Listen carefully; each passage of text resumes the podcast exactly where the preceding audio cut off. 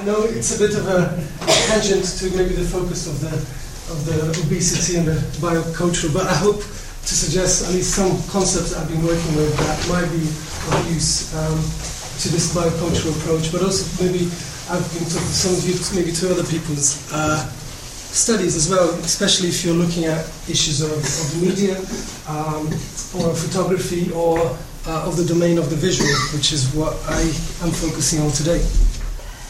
Um, so, so what I want to talk about today is uh, the title something like Visual Political Economies, Imaginaries and Praxis uh, in the Favelas in Rio de Janeiro. And this is based on some work I've done um, over the last few years with some colleagues in, in, Rio about young people's perceptions and practice of public action in, um, in the public sphere, I guess, in, in Rio. And we didn't initially set out to study uh, the media, photography, uh, and, and, these kinds of domains, but as it happened, this was quite an important part of what young people were, were doing, and, and also part of what, what I'm calling a kind of a, a, a, set of broader struggles within which now the visual is included as well. So um, I want to think about the, the domain of the visual as part of broader kind of social uh, inequality and social struggles in a place like, um, like Rio. Um, and so, how many of you have been to Rio actually? Just so I have a sense. Some of you have, okay. Um, so, this is where I did my field work. Um, and the, the favelas, for those of you I'm sure you've seen, these are the kind of images that we're talking about. Um, and so, as a way of possibly making some links with, uh, let me just go to this slide because these are the kind of core concepts that I want to talk about today.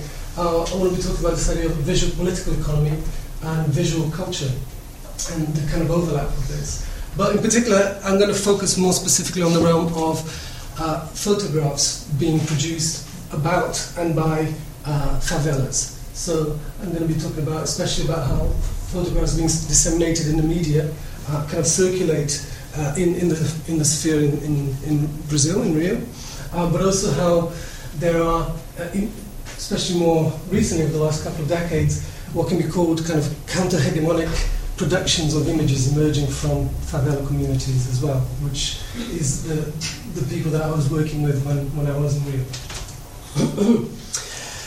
okay, so I'm going to be talking a lot about the visual and about photography. That's the focus of today. Obviously, I could have talked more about uh, news more generally or about the media, but I, I want to try and focus more, more specifically on photography.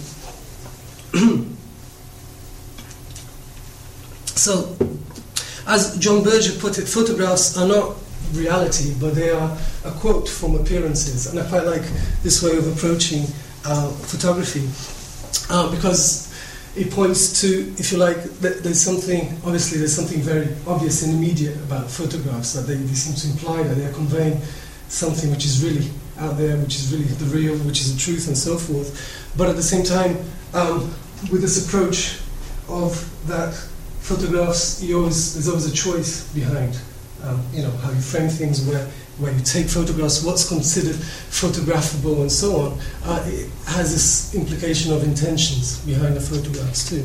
So this this approach um, by various kind of scholars of photography of thinking about photography as in a way uh, there is an element of truth, but it's also obviously a partial truth, is something that I want to uh, touch on today. Uh, because as we're going to see, the series of representations about the favela, they are, they do happen, but they're not the whole um, truth. In fact, we can never really approach the whole truth. But one thing that's interesting to think about photography and the creation of meaning um, through uh, images and uh, focusing on photography is this kind of relationship that we have in a photograph, somewhere in the middle there. That's the relationship between the choices of the photographer, um, the, the subject of the photograph and the interpretation of, of the viewer. Um, and so I want to be using the work of some, um, well, people who helped me to think about this, this kind of sphere, uh, away from the immediate act of taking a photograph and, and looking at photograph to the broader dimension of uh, the, product, the broader social production and circulation of photography. Um, you have scholars like um, John Berger, Susan Sontag, but also anthropologists like Christopher Pinney, uh, Deborah Poole, uh, Marcus Banks has written about this too, um, which uh, tries to um, understand the practice of photography within broader uh, classificatory schemes and ways of ordering and making sense of, of the world. so, uh, obviously, photographs are, are, used across many different fields. Um, Marcus is doing work on, on fingerprinting and so on, so you can think about uses of photography within uh, scientific disciplines as well. Maybe some of you who are doing study on obesity, uh, there is a, an interface with uh, the technologies of photography within the studies of, of, obesity in terms of, I can't remember what's that, the name of that, that scan that, that's used within obesity studies, the biomass scans and so forth. MRI. Oh, oh it's MRI, okay. So, um, photography then in, in those uh, instances is used as uh, something to provide the missing evidence within a kind of a broader way of understanding and classifying uh, the world, a broader conceptual framework of the investigation. um, but when it comes to the domain I'm going to talk about today, which is more about photojournalism, it becomes more complicated because it's not just a, a conceptual scheme that you're talking about, a kind of scientific scheme that the photograph points to an evidence in, in, in the world, but you're also interfacing with people's experience, people's experience of day-to-day life um, and their, their, their, kind of experiences of, of the world and of representations. So what I want to talk about today is this relationship between photographs, some idea of truth, uh, and living experience. But in particular, how this interfaces with broader struggles over um, over the social and over the visual, within which these kinds of practices are, are embedded.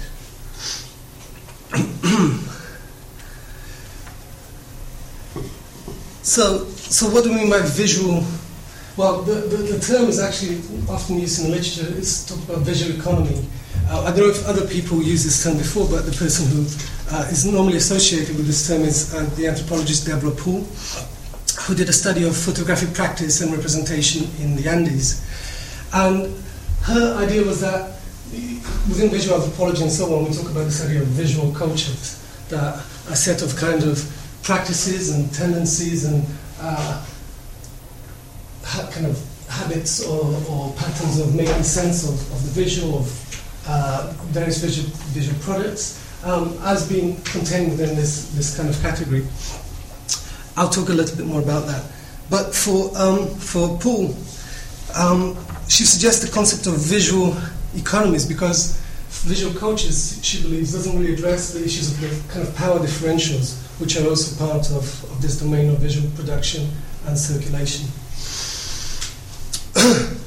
so what, what she took, what is contained within this uh, visual uh, economy in, in, her terminology, um, are, if you like, the, the organization and institutions that produce images and the set of technologies available for this. Um, but also how th- this production uh, and the technologies of images, um, how they, they circulate um, and are consumed by different sectors of, of society. Um, and the third, the third element that she, she kind of includes within the study of political economy is what she says are the cultural and the discursive systems through which graphic images are appraised, evaluated, and assigned historical, scientific, and aesthetic worth. Um, so I want, to, I want to use this idea of, of visual economy, but I want to add the, the political there because I think that should be uh, emphasized as well. Um, because as we're going to see in the case that I'm going to point to, it appears very much of a case of struggles over the representation of, of a particular community, of the favela communities uh, in, in Rio. so, um, what are the kinds of things that might be included within this idea of a visual political economy? So, on the one hand, we might have um, institutions, uh, institutions, say, for example, in, in, the case I'm talking about the institution and the organization of the mass media. Um, we have, if you think about the technologies, you have the whole kind of network of, of industrial production of the, the technologies that allow these, the production of these images to, to arise, uh, and the whole market through which then these, these images are, are circulated uh, and, and consumed. um, but there's another idea that I want to introduce within this. I didn't include this graph, and I like to. This is a, one I would like to open more the uh, the seminar as well. Hopefully, I, I, I want to leave enough time for us to discuss these points. But it's also this idea of the imaginary as, and the imaginary I understand here as, if you like, the effect and the effect that images have um, as they are lived and created by subjects. So think about um, the cumulative effect of a series of representations, in this case of photographs, as they are uh, interpreted, consumed, experienced, and so forth by, uh, in this case, people living in, in the favelas.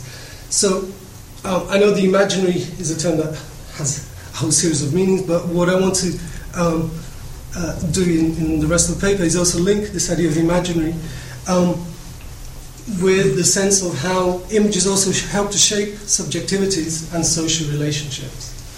Um, but at the same time, I want to use the term to celebrate this idea that people can reimagine, they can produce other kinds of images, um, and, and, not, not just passive consumers.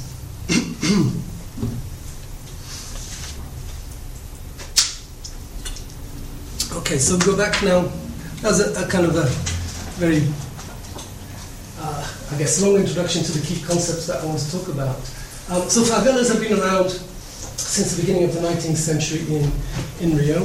They are the, uh, if you like, they grew up around some of the disused um, areas around the city. You can see Rio is quite an unusual geography that you have uh, a city that grows up around this, this quite uh, interesting landscape of, of hills and, and forests and so forth. And we still have a lot of forests in uh, some of the areas here, which are national parks, but a lot of the, uh, the, the, more, the, the, kind of less steep hills, if you like, have become populated by um, illegal settlements uh, over the course of a century. And now they are becoming ever more integrated into the rest of the city, but historically they were kind of apart, really, from uh, the mainstream infrastructure um, of, of the city.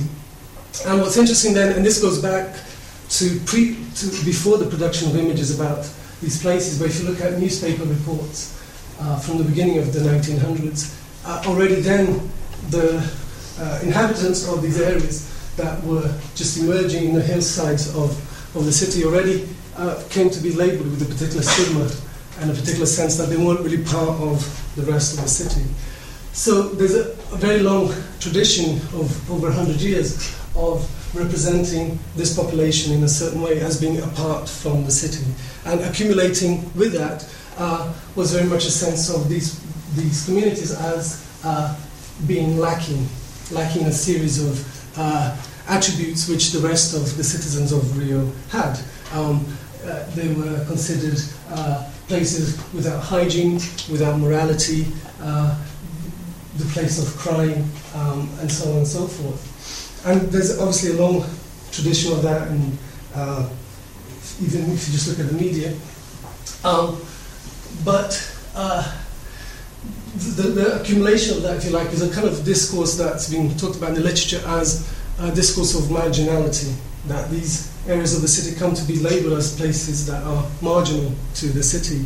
Um, but there's some very interesting studies done from the 70s onwards that um, really critique this idea of marginality as applied to these communities and show that rather than being marginal to the workings and infrastructure of the city, that these communities are actually quite fundamental to the, if you like, the economic and cultural life of the city itself. That many people from who live in these communities and live in these communities actually help to sustain the economy of the city, and also they provide um, a lot of the vibrancy of the cultural life of of the city. So if you think about samba, if you think about um, a lot of kind of popular cultural forms associated with Brazil, they came out either directly from favela communities or as a kind of hybrid of favelas interacting with um, the rest of the city, with artists and musicians and, and so on.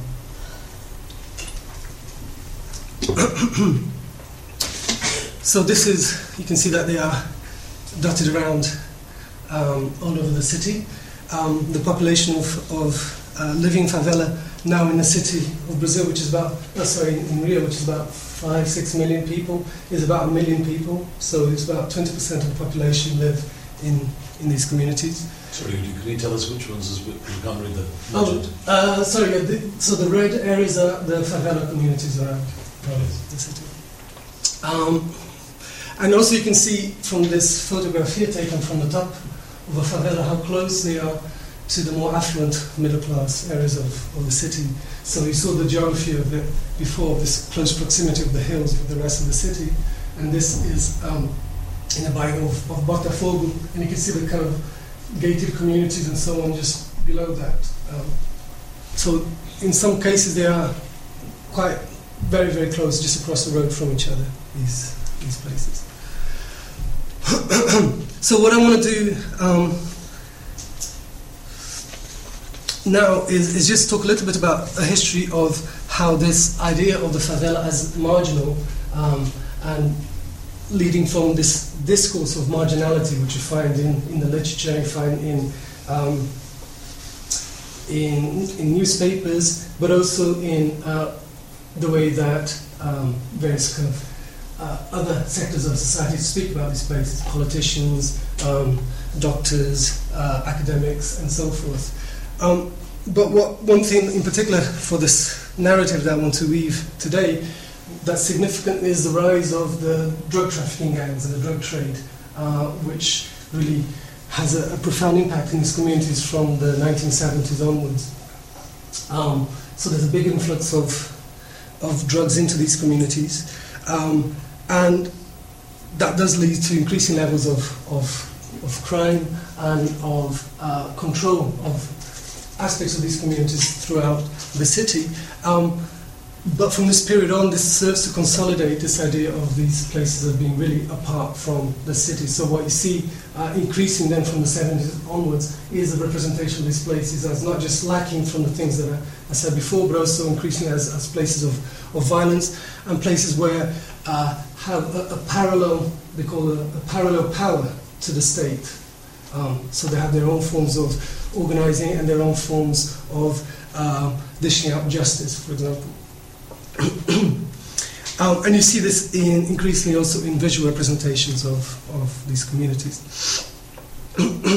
so what I want to um, suggest, if you like, is alongside, if you, you, can do an analysis of, of the language, you know, discourse analysis, if you like, of the way that certain places are described and so forth, but you can do a similar uh, visual analysis um, of how certain communities and so forth are, are described, and I'll call this uh, if one would be the discourse of marginality, um, what I want to point to today is something that we could call it the, the imaginary of, of marginality.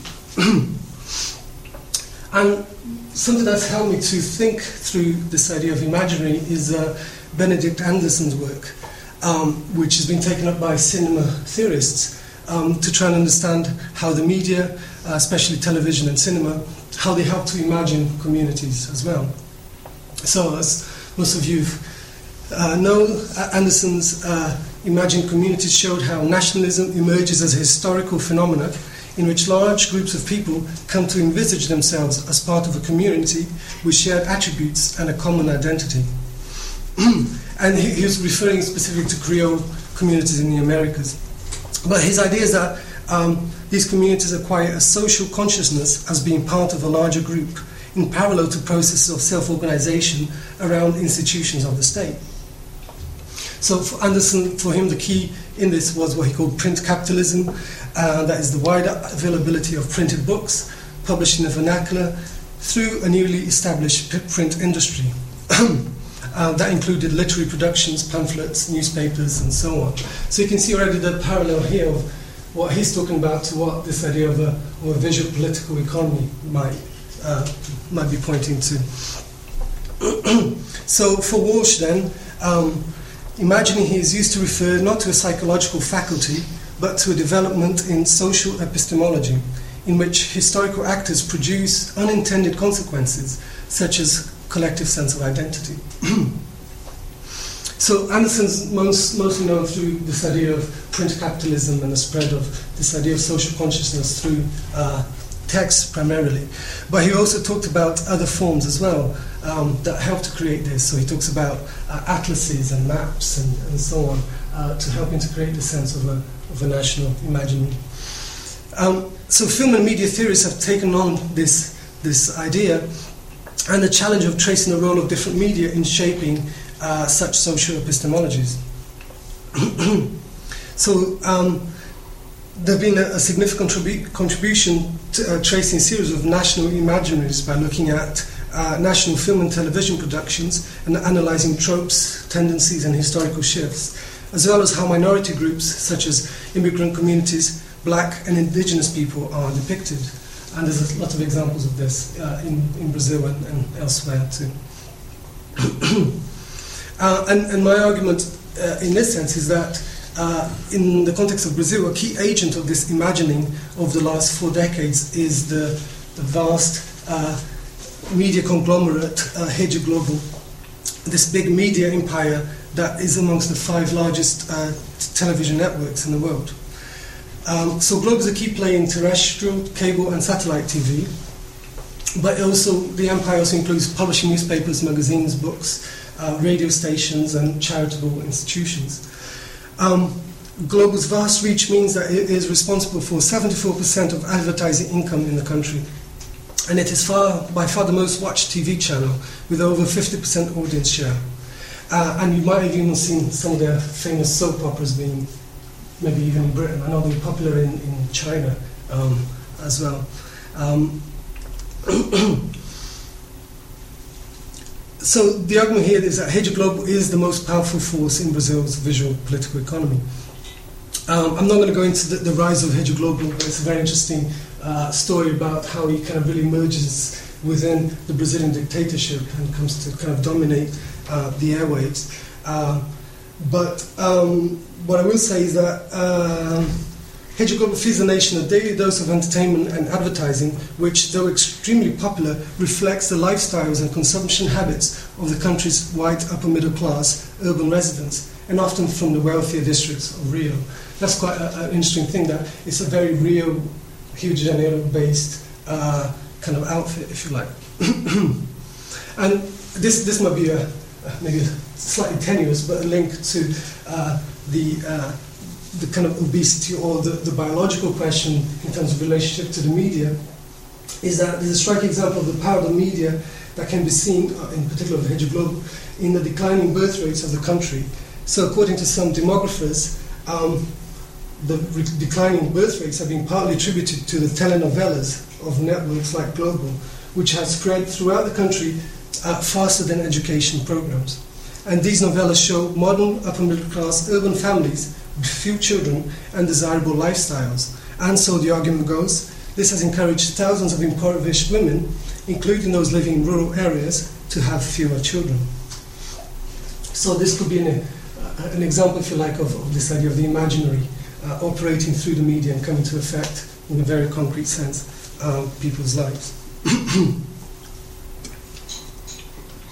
and one thing I picked up on, um, the, the Globo network and other Brazilian broadcasters are very aware of the power of television in shaping public opinion and creating a sense of national identity. The corporation's slogan, uh, which is constantly flashing on the air, puts it Rede Globo, a gente se vê por aqui. Global Network, we see each other through here.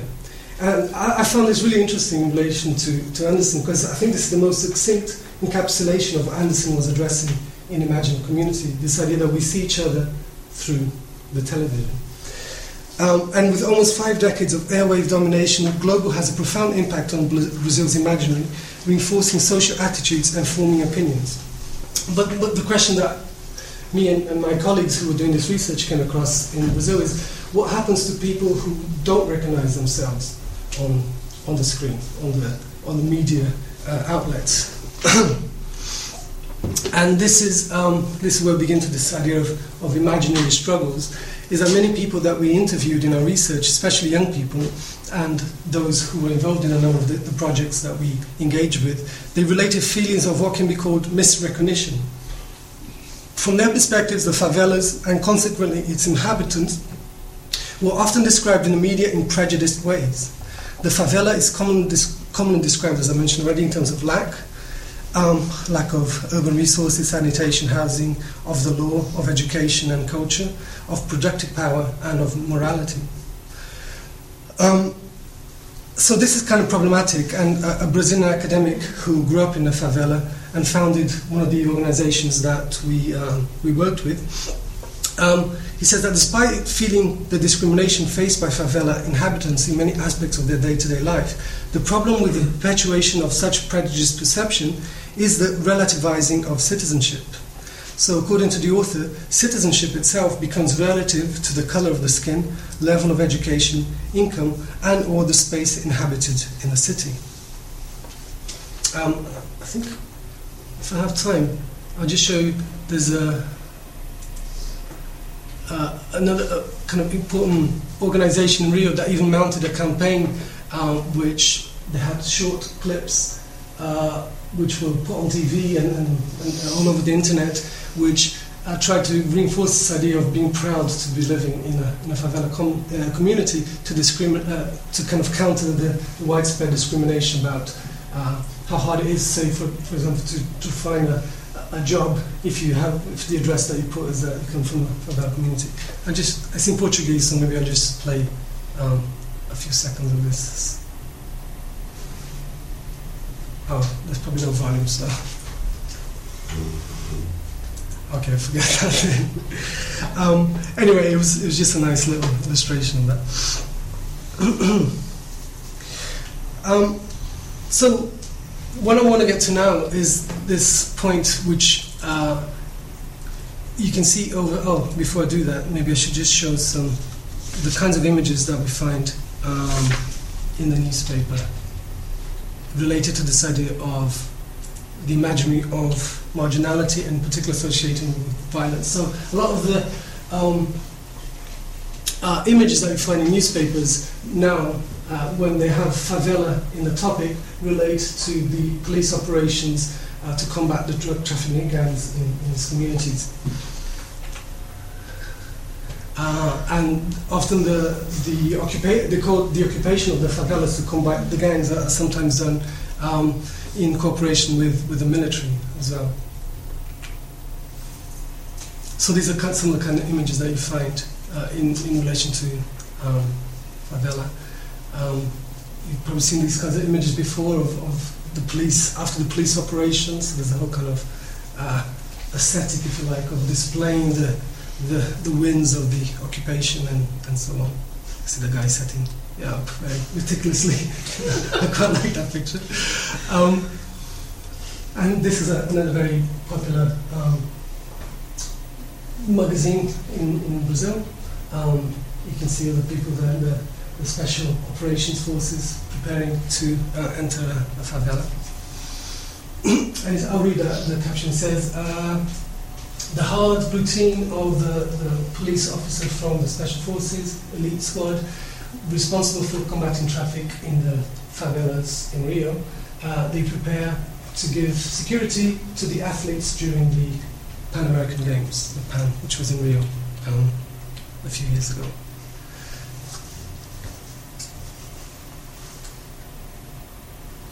So it's quite an interesting one. This one found on, on the internet, but it gives you kind of a flavour of um, the kind of coverage. Um, occasionally, you do find other representations as well in terms of uh, citizens mobilizing for peace and so forth. But it's interesting if you do a, a an internet search on some of these newspapers. Um, see if I can find it.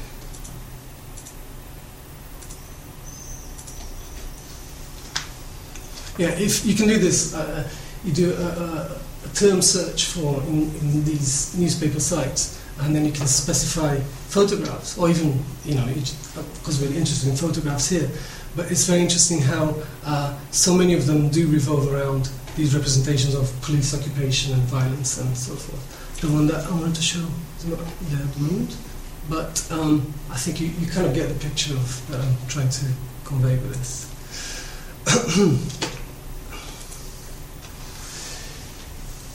so the next thing that um, we looked at, or I'm interested in, in, in developing, is this idea that um, it's not just about the passive representation or the passive consumption of these images, but that increasingly in places like Brazil, and I'm sure there's lots of other good examples from different parts of the world, um, we see something emerging that can be called a kind of a visual praxis. Uh, praxis from this idea of, um, I guess it's uh, in Brazil, the, the, the key exponent, exponents of that was, was the kind of uh, philosopher educator Paulo Freire, who, who talked about how um, you, you begin to understand the, the kind of political and social nature that surrounds you, your, of your surrounding, um, in particular in context of oppression, to then be able to take action uh, against the, that environment. And what you see in Brazil is that increasing democratization of the media as an important theme to have emerged over the last few decades, especially since the end of the dictatorship in, in the 80s. um, and so democratizing the media has emerged as an important theme alongside uh, democratizing other aspects of society in terms of access to health, education, and political participation. so obviously this emerges from a growing recognition that the media is also a key force shaping society and public opinion, and that it ought to be more equally uh, distributed and controlled. So in Brazil you have this interesting concept now called visual inclusion, or even digital inclusion, um, which seems kind of quite progressive and advanced in uh, pointing to and articulating these kinds of struggles that uh, I'm talking about here. Uh, and visual inclusion means the more equitable distribution of the means of image production amongst the population. um, so, what you find then is many communities, uh, a, a long time, for a long time, we've had things like, like you have in Britain as well. You have uh, community radio stations and so on. But increasingly, what you have is centres of, of media production uh, that involve uh, photography, uh, film, uh, and blogging and so forth, increasingly too.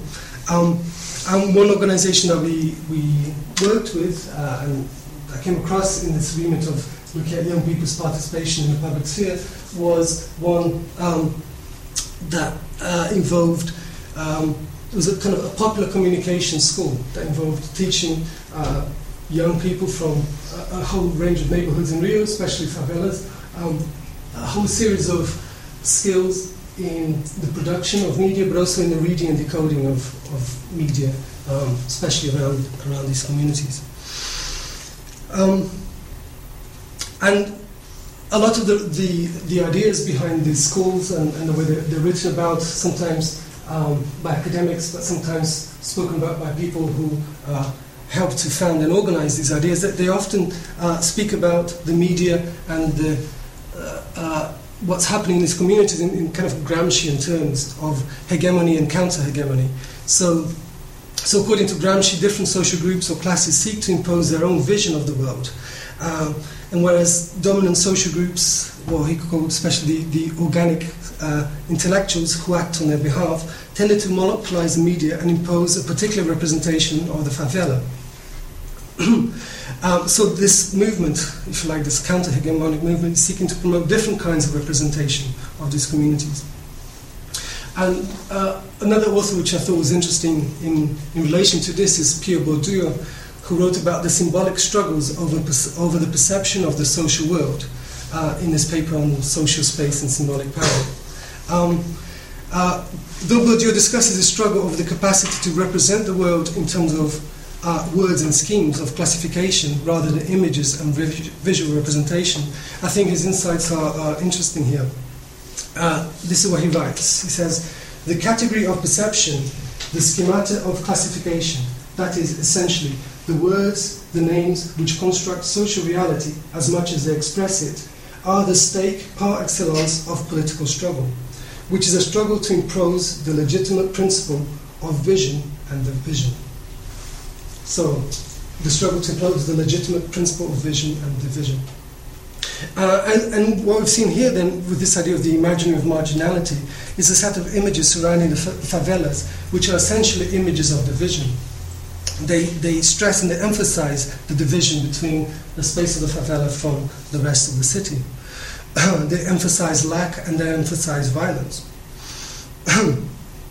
um, Bourdieu continues by arguing that The power to impose and inculcate a vision of division, that is, the power to make visible and explicit social divisions that are implicit, is political power par excellence. It is the power to make groups, to manipulate the objective structure of society. So, what's interesting in, in relation to, to photography and the images that I've shown you is that it's not that this stuff doesn't happen. Obviously, these operations happen. Obviously, violence happens. Um, so it's, it's not like these are manipulated photographs. But I think that the broader question that this has brought to mind uh, for me and in conversation with people who um, try to represent, these are representations coming from some of these community groups, um, which are kind of quite mundane day-to-day lives of, of these communities, um, is, if you like, that there are elements of choice behind, there's elements of intention um, behind that. And that then the, the inquiry, if you like, of trying to trace uh, what are these dimensions of, of power, of stereotype, of particular habitual ways of representing, is then to see, well, how are these decisions made? Why is it that just the violence is emphasized as opposed to the kind of uh, the, the day-to-dayness of, of some of these places? Um, so I I could have given you more examples of um, from, and I'm happy to talk more about these communities, but I just think I'll end up then by just uh, raising again this.